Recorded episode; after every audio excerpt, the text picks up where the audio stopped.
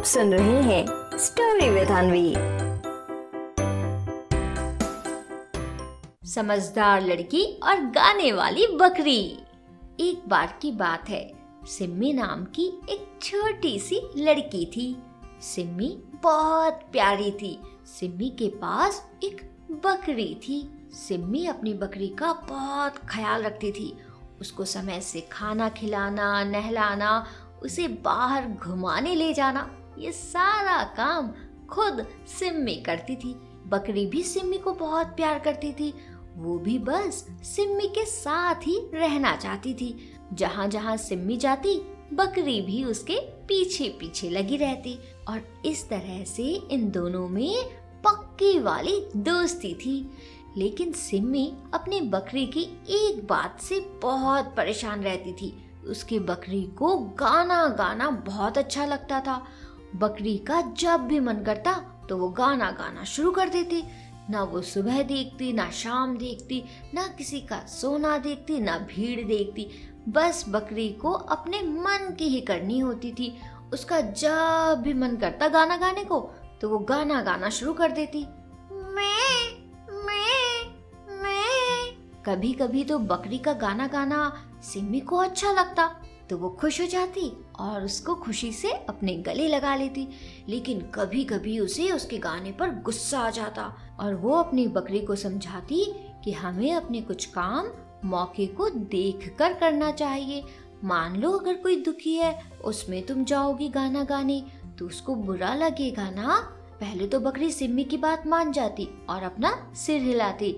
लेकिन बाद में जैसे ही उसका मन करता तो वो फिर गाना गाना शुरू कर देती। इस तरह से सिम्मी अपनी बकरी की इस बात को लेकर बहुत परेशान रहती, लेकिन वो कर भी क्या सकती थी, क्योंकि उसे अपनी बकरी से बहुत प्यार था। तभी एक बार बहुत जोरों की बारिश हुई, सिम्मी उस बारिश में भींग गई। जिससे सिम्मी बीमार पड़ गई। बीमार होने की वजह से सिम्मी अपनी बकरी के साथ समय नहीं बिता पा रही थी। ना ही उसको बाहर घुमाने ले जा रही थी, ना ही उसके खाने पीने का ध्यान रख पा रही थी। जब काफ़ी दिनों तक बकरी को कुछ भी खाने को नहीं मिला तो बकरी भी बीमार होने लगी। तभी सिम्मी ने बकरी को अपने पास बुलाया और उससे कहा, ऐसा करो कि तुम पास वाले बगीचे में चली जाओ और वहाँ जाकर तुम्हें जो भी खाने को मिले वो तुम खा लो। अब क्योंकि मैं तो बीमार हूँ, इसलिए मैं तुम्हें बाहर नहीं ले जा सकती और ना ही मैं तुम्हें कुछ खाना दे सकती हूँ। इसलिए अभी कुछ दिनों के लिए तुम्हें अपना ख्याल खुद रखना होगा बकरी को सिमी की बात समझ आ जाती है और वो बाहर बगीचे में जाकर खाना खाने की बात मान जाती है। लेकिन तभी सिम्मी बकरी से एक और बात कहती है। वो उससे कहती है कि बगीचे का मालिक बहुत गुस्से वाला है। अगर कोई उसके बगीचे में जाता है तो उसको बहुत गुस्सा आता है और वो उसको पकड़ भी लेता है।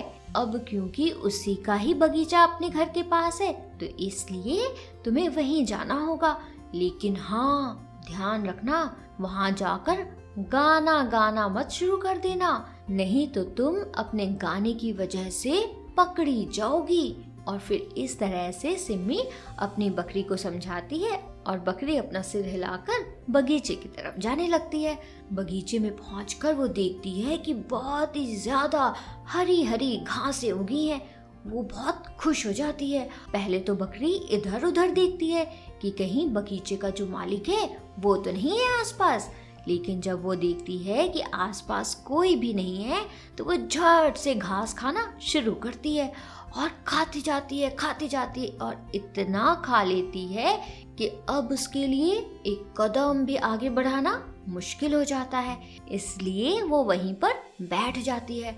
जब बकरी बैठ जाती है तो उसका मन गाना गाने का करने लगता है और फिर वो गाना गाना शुरू करती है। मैं मैं मैं। और बकरी के गाने की आवाज़ सुनकर बगीचे का मालिक तुरंत दौड़ता हुआ वहाँ पहुँचता है और फिर बकरी को पकड़ लेता है। इसके बाद बकरी चिल्लाती रह जाती है, छोड़ो मुझे छोड़ो मुझे। लेकिन बगीचे का मालिक उसे नहीं छोड़ता। तो बच्चों, इस कहानी से हमें क्या सीख मिलती है?